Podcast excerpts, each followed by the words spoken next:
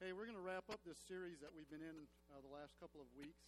And what we've done over the last three weeks and going into today is just ask some questions. And uh, common questions that we all ask. Why questions? You know, we talked about why does sometimes does it feel like God is just not close? Why does it feel like uh, sometimes we just can't feel God's presence? We talked about that and maybe some possible biblical causes of that. We talked about why does it seem like sometimes God doesn't answer my prayer. And we look at Scripture and we look at all these great men of God and these great women of God, and they prayed, and the sun stood still, and people were healed. And, and then sometimes when we pray, why it just seems like God is distant and, and uh, kind of doesn't answer. So we talked about that last week. Um, we talked about another why question. This week, we're going to ask this question. Last week, we talked about why do, why do bad things happen to good people?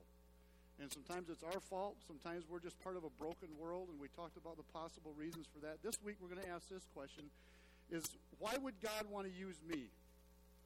And maybe we could even ask that question a little in a little bit different way. And maybe for some of you, the question isn't so much why would God want to use me, is does God even want to use me? Does God really want to use me? Am I here for a reason? Am I here for a purpose? Is there something bigger going on than meets the eye? And here's what I want you to remember today, right off, right when we start. If you don't remember anything else that I've said, I want you to remember this that I believe biblically, scripturally, in the way that Jesus taught, and with everything in my heart, that you and I are here for a very specific reason. That God wants to work in you and through you to do something significant. Did you catch that? I believe that with everything in me. That you are here for a reason, that God wants to do something in you and through you that is significant. You know what? When I talk about this, and when we talk about this, I think there's so many of us that are Christians, or maybe non Christians, there's a little bit of pushback in it and we're kind of like, well, not everybody has to do something great, and not everybody has to be blah, blah, blah. And I understand what you're saying, but you are here for a reason. And you are here to do something significant. It doesn't mean that you're going to be famous. It doesn't mean that everywhere you go, people are necessarily going to know you, but you're here for a purpose. You are not here by mistake. To say that you are here not to do something significant, to have the attitude that you're just one of a couple million and you're just average and God just kind of created you and you're here to just kind of exist and you're here to just kind of get from this day to the next is saying this. It's saying that when God created you, that it was just another creation. And it's kind of like slapping God in the face. And you're saying, well, God created me, but it was just kind of a side note. And He said, you know what? I'm going to create this guy. His name's going to be Eric Yoder, and he's just going to just another creation and another person out the door, and I'm going to move on to someone else. And it actually contradicts everything that Scripture teaches us. Scripture teaches this: is that God knew you and thought about you before you were ever formed. That God had a plan for you before you were ever conceived. That when you were still inside of your mother's womb, literally inside of your mother's womb, just a little speck, that God said, This is my creation. This is my masterpiece. I'm creating her. I'm creating him. And I want him or I want her to do something significant to change the world. I want him or her to do something significant for my kingdom. And so before we even get into this, First of all, what I want to do is sell you on this fact that God does want to use you. And in fact, not only does God want to, He will if you allow Him to. I don't know about you, but that makes me excited. Because I don't want to live 60, 70, 80, 90 years on this earth and wonder why I'm here. I don't want to get to the end of my life and look back and say, man, you know, I lived 80 years, it was good, but I'm not really sure why God placed me here. And listen, I don't think you're going to wake up one day and you're going to turn 30 one day, or you're going to turn 50 one day, or 25 one day, and you're going to say, Now I know exactly, precisely what God wants me to do. But I am saying this is He did not place you here. He did not put you on earth to just exist. He did not place you on earth to just suck air and blow air and to consume. He put you here for a reason. And He puts you here to contribute. He puts you here because I believe with everything in my heart that He wants to do something in you and through you that is significant.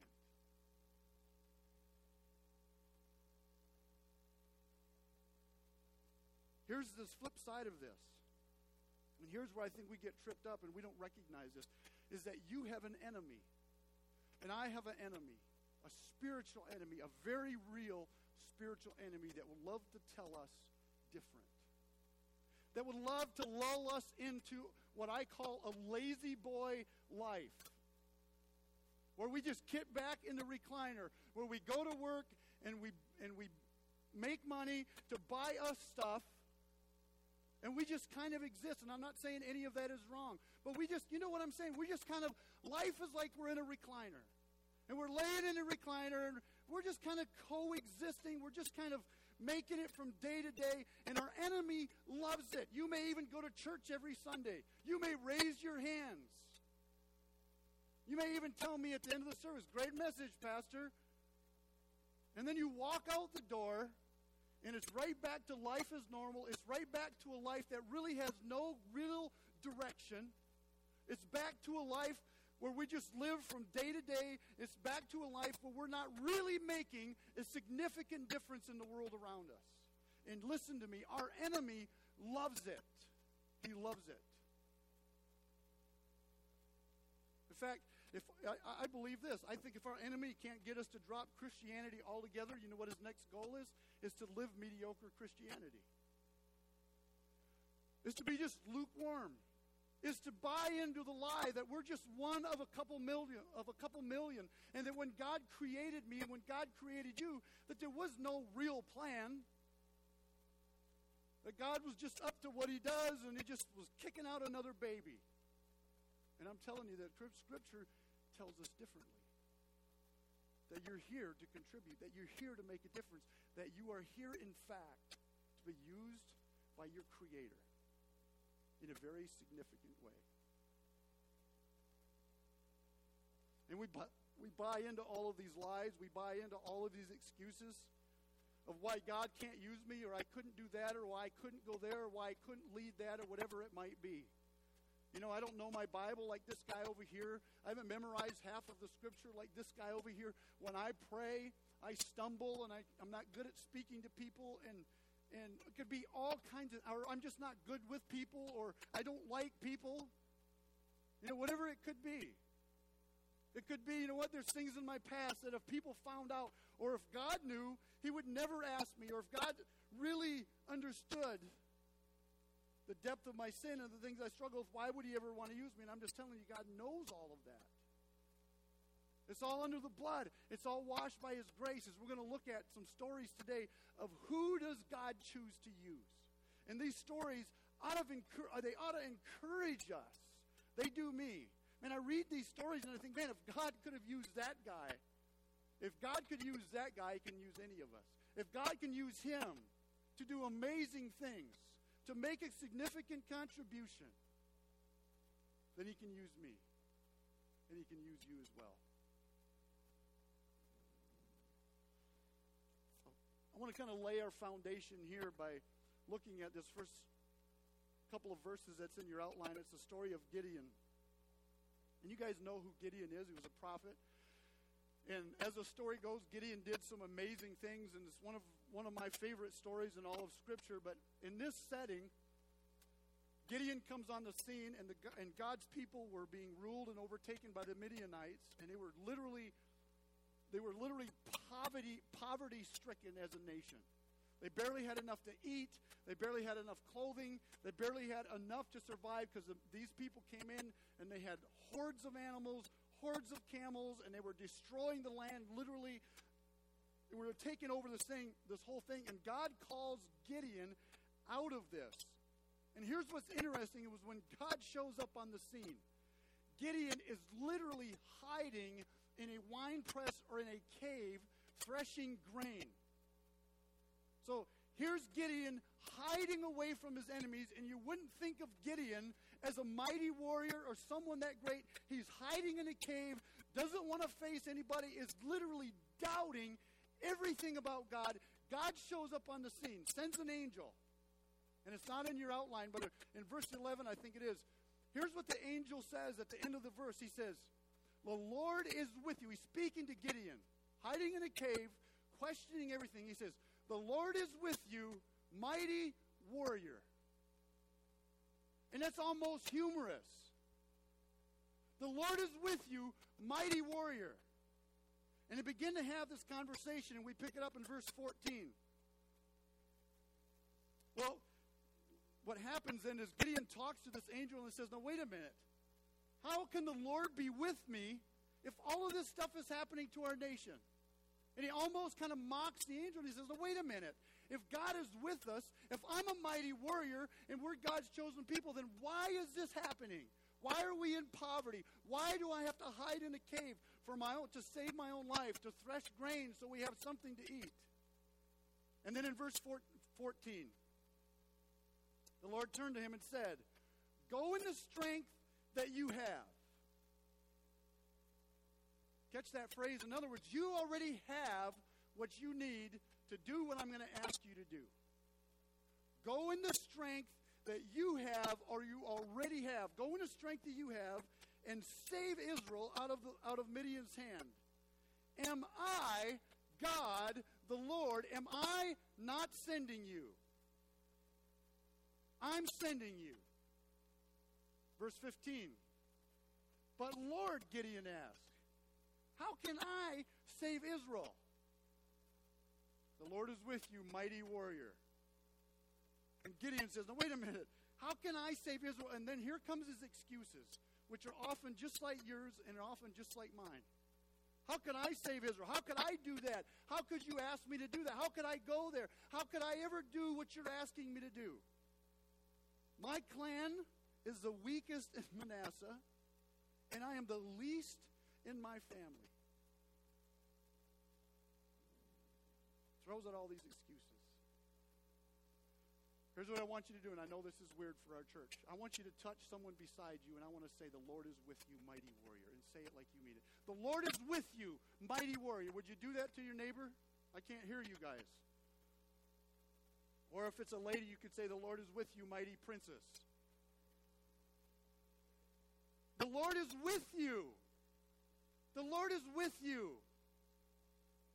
And it don't matter if you come from the weakest family. It doesn't come doesn't matter if you come if you're the weakest in your family or you're the least in your family or you've accomplished the least out of all of your peers. God says, "Wait a minute. I don't even look at that. The Lord is with you, mighty warrior. He names them before he ever becomes a warrior. And he says, Go with what you already have. Not what I'm going to give you, but what you already have. So let's ask this question. Let's ask this question Who does God use most often when he does something significant? Who does God use most often when he does something significant?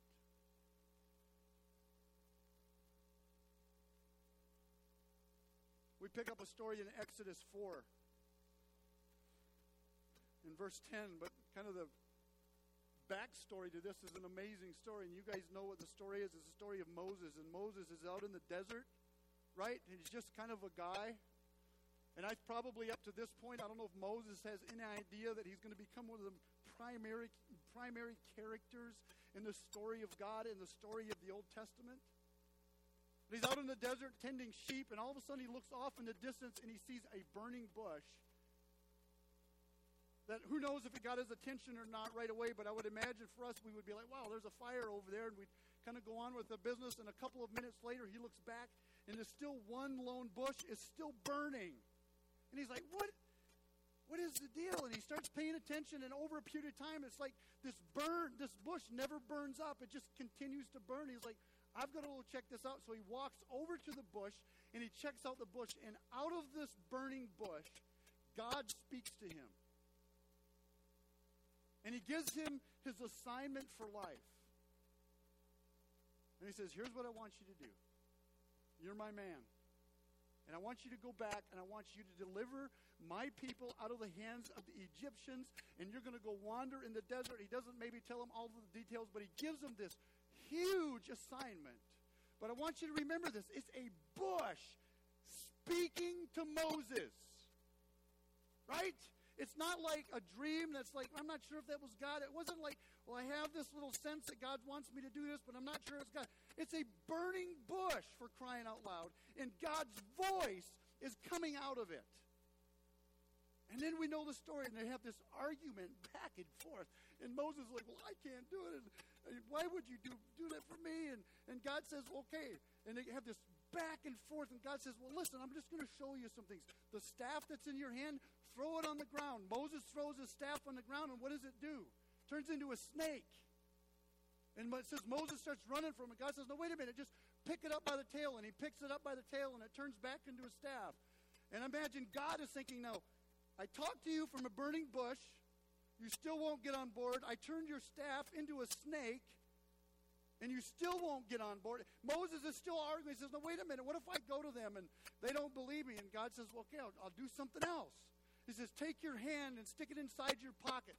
Moses sticks his hand in his pocket and he pulls it out, and it says it's white with leprosy. God says, Put it back in your pocket. He puts it back in his pocket, and it comes out and it's healed. And they have this back and forth battle. And Moses just continually brings up excuses and continually says, God, it's not me. I'm not your man. I can't do it. And, I, you know, and it's like, and we read that story and we think, man, if God would speak to me from a burning bush, and my cane would turn into a snake, and my hand would turn into leprosy and then healed again, and all of this stuff, I think I would be too scared not to listen. Right? I mean, how can Moses be so dumb? And yet, I want you to know something. God has spoken to lots of us. I believe God has spoken to a lot of you in very clear ways. And you're still running. And you're just like Moses. And you're still throwing out excuses. So all of this has happened, right? And we pick up the story in verse 10. After all this has happened, the hand, the staff, God tells them about the water turning into blood and all of those things, the burning bush. They've had this conversation. Exodus 4:10 Moses said to the Lord, "O Lord, I have never been eloquent, neither in my past nor since you have spoken to your servant. I am slow of speech and tongue." Oh, it's just an amazing story. This is Moses.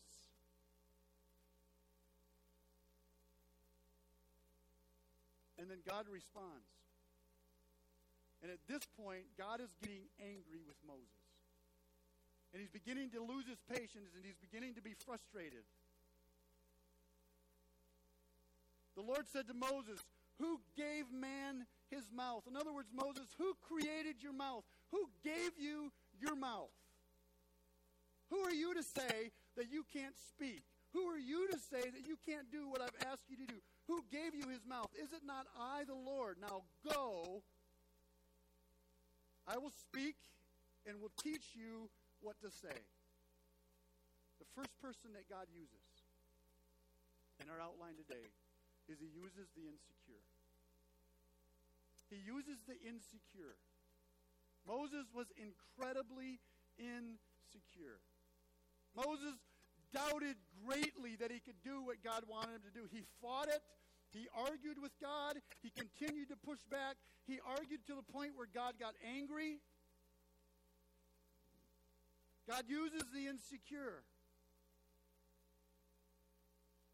And the question for you this morning maybe is, is this is what does God ask you to do? Seriously, what does God ask you to do? And you are so insecure, you're so scared that you might fail. You think you're not adequate, you don't have what it takes. And I just want to tell you something. You have everything that you need to do everything that God has asked you to do. There's a verse that speaks to that, and I'm not even sure where it's at right now. But it's that's not just pastor saying it, it's biblical. You have everything that you need to do everything that God has asked you to do. You don't need to be insecure. You don't need to doubt. You don't need to throw out all these excuses. Because when you look at Scripture, God uses people that are incredibly insecure. He uses people that feel like they're very, very weak. You know what? I'll share something that's um, maybe some of you won't believe this, and it's okay. But every Sunday, and I can say this completely honestly, every Sunday I battle with some level of insecurity about getting up here. And you may say, you know what, you're crazy. You get up there and you do it, and it's not a big deal. It is a big deal. Every Sunday, I'm backstage somewhere, and I get on my face. And I say, God, would you bail me out just one more Sunday? Just bail me out one more Sunday. Just show up one more time because every Sunday, I feel like if God doesn't show up, you guys may never come back. That's the honest truth. And God uses people that are insecure.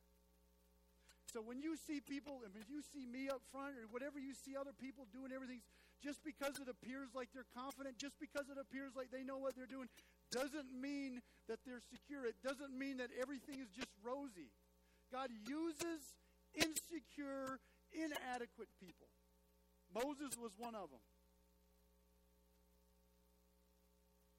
We find another story that's an amazing story. God sends Samuel. The Israelites are kind of complaining and they want a king because all of the other countries and all of the other nations around them have a king and have someone to look up to. And so God calls Samuel and says, I want you to go and I want you to find this family, Jesse's family, and I want you to anoint one of his sons king. Samuel makes the trip, finds Jesse and his sons, and he walks into the house and he sees this one son.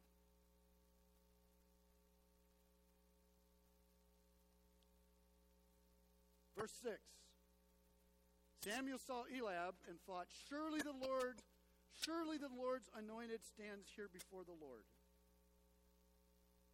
But the Lord said to Samuel, Do not consider his appearance or his height, for I have rejected him. Then he says the most amazing thing. This is God speaking.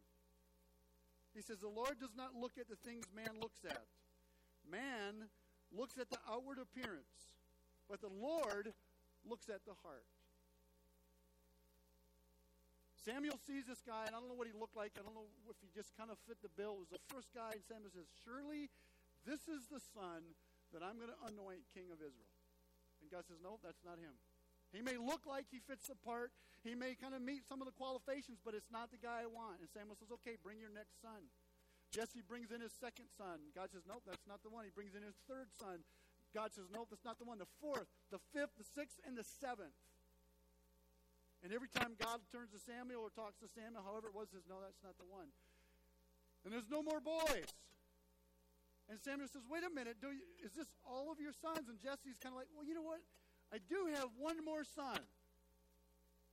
I didn't even ask him to come to the house because I was sure he wasn't the one.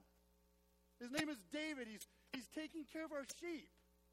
And Samuel says, Well, bring him. And so here comes David, the overlooked one, the one that none of his family or Samuel thought was going to be the one. And he walks in, and God says, That's my man. I'm going to use him. He's going to be one of the greatest men in all of Scripture and do amazing things for me. God uses, number two, God uses the unlikely.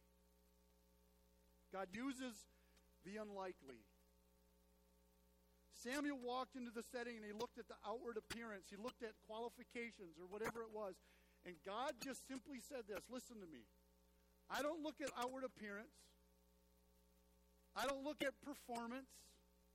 I don't look at what first meets the eye, but I look inside of a person and I look at their heart.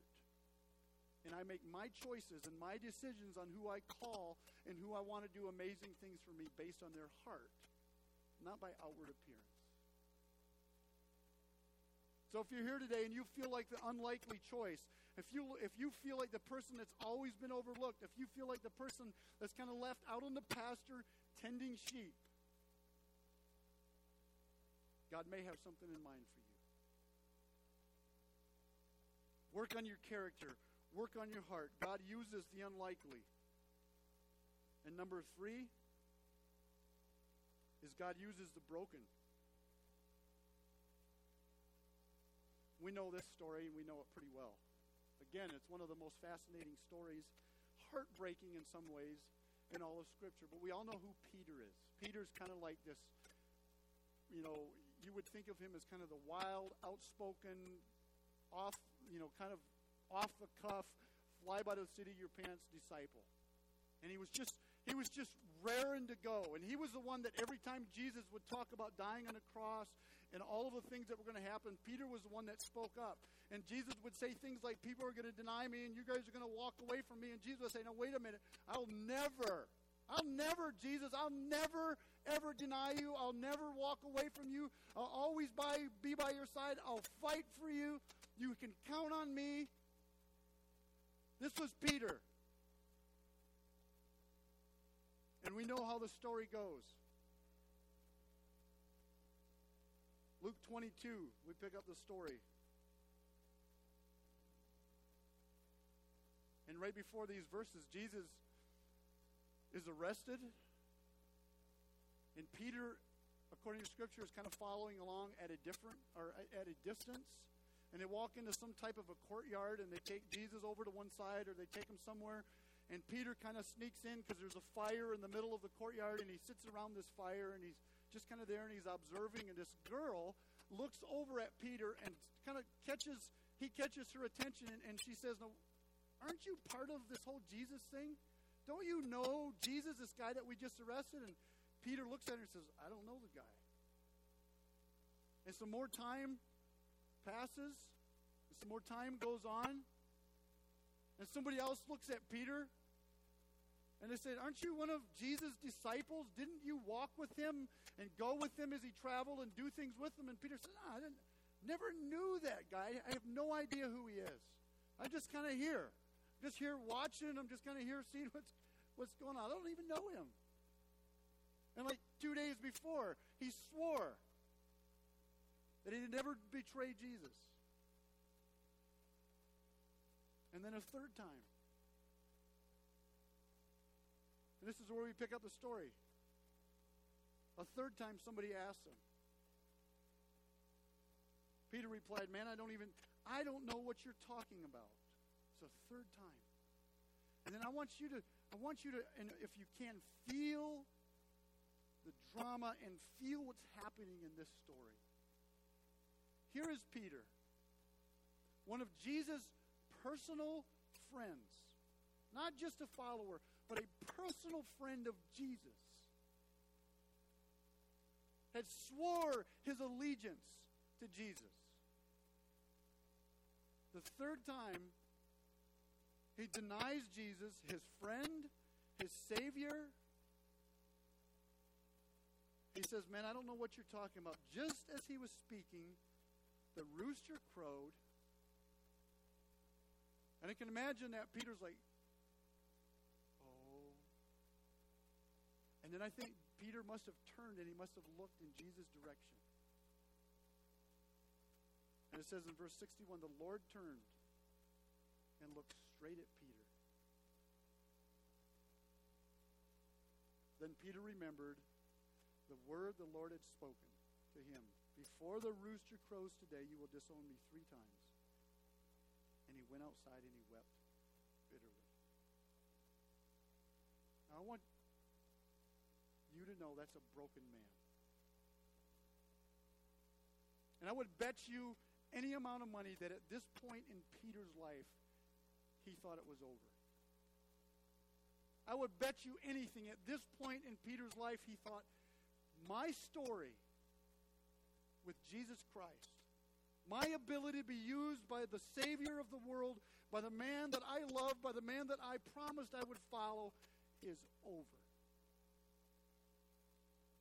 Peter was broken.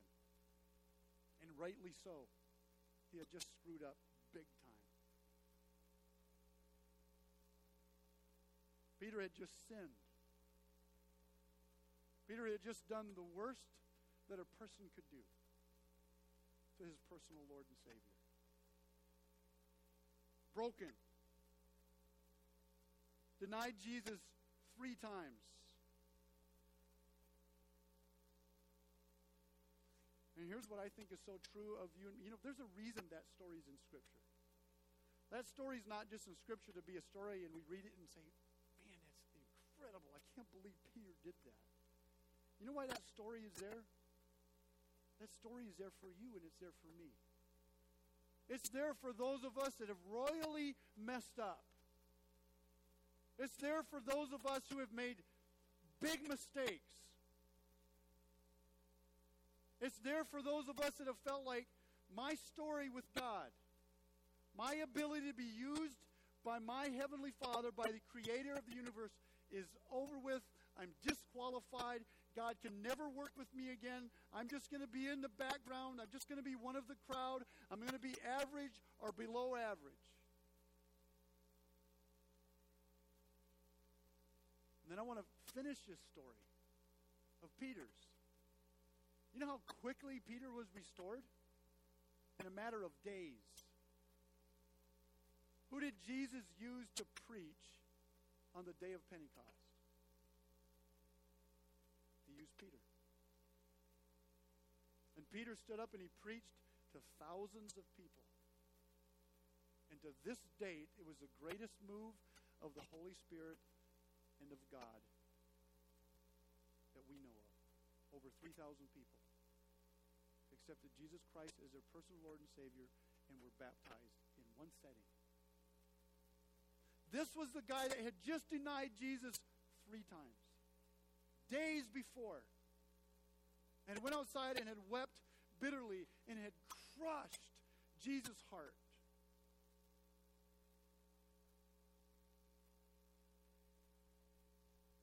This is a guy that then a couple days later turned to Peter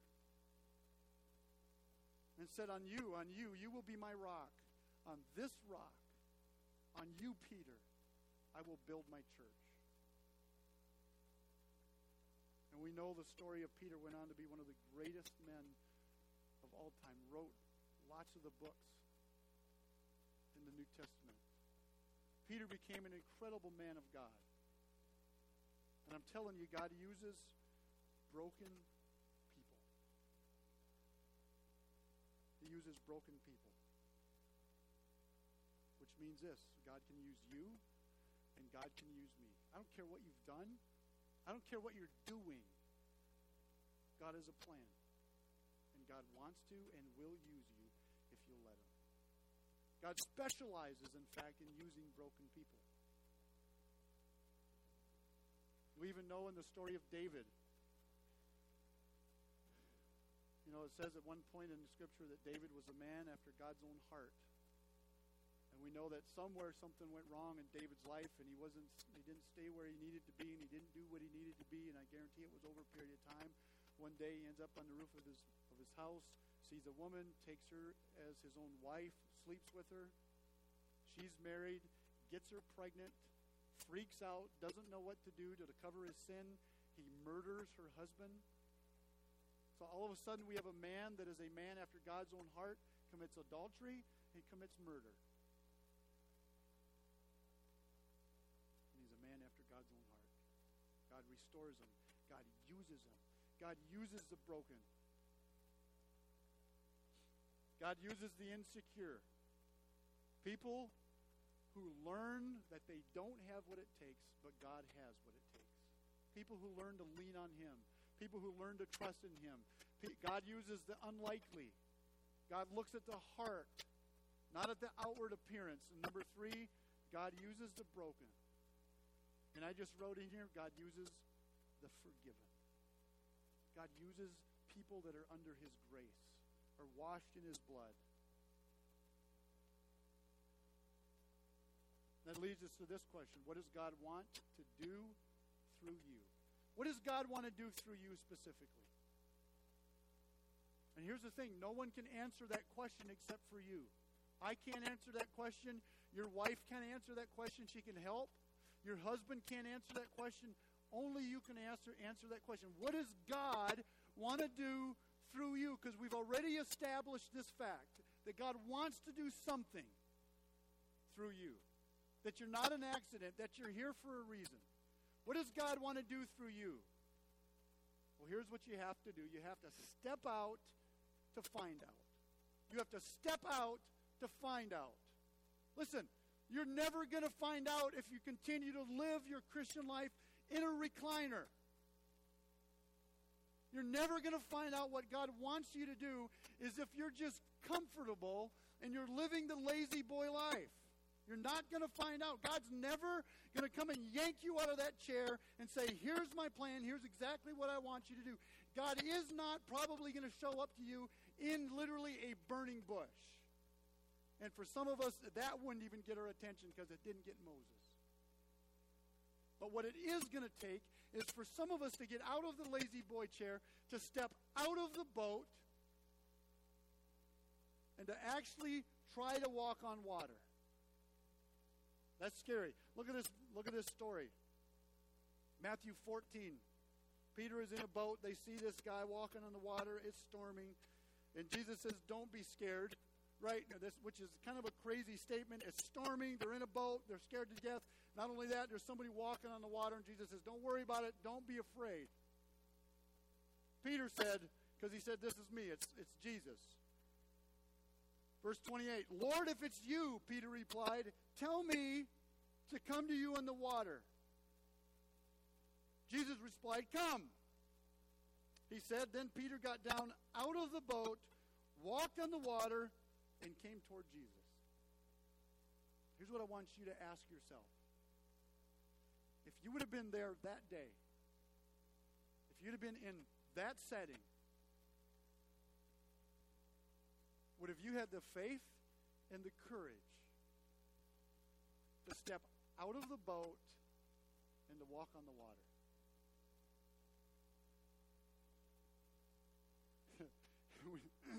we, know what happens in the story. Peter starts walking, literally walking on the water, and he takes a few steps, and it's almost like Peter's like, Well, I can't believe I'm doing this. And he takes his eyes off of Jesus and he begins to sink. And you know what we often do as we read this story is we kind of criticize Jesus. And we say, well, I mean, we criticize Peter. We're like, he should have kept his eyes on Jesus. I mean, what was he thinking? You can't walk on water if you don't keep your eyes on Jesus. Right? And the reality is, how many of us would have never got out of the boat?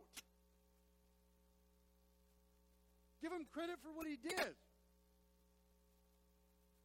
Most of us, I would venture to say, would have said, know he said come, but I am not sure I heard him right. Did he actually say step out of the boat and walk on the water? Or what does he think I am? And maybe we should criticize the remaining disciples that were still in the boat. What were they doing?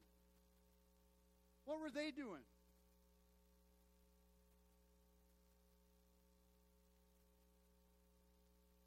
And here's what's awesome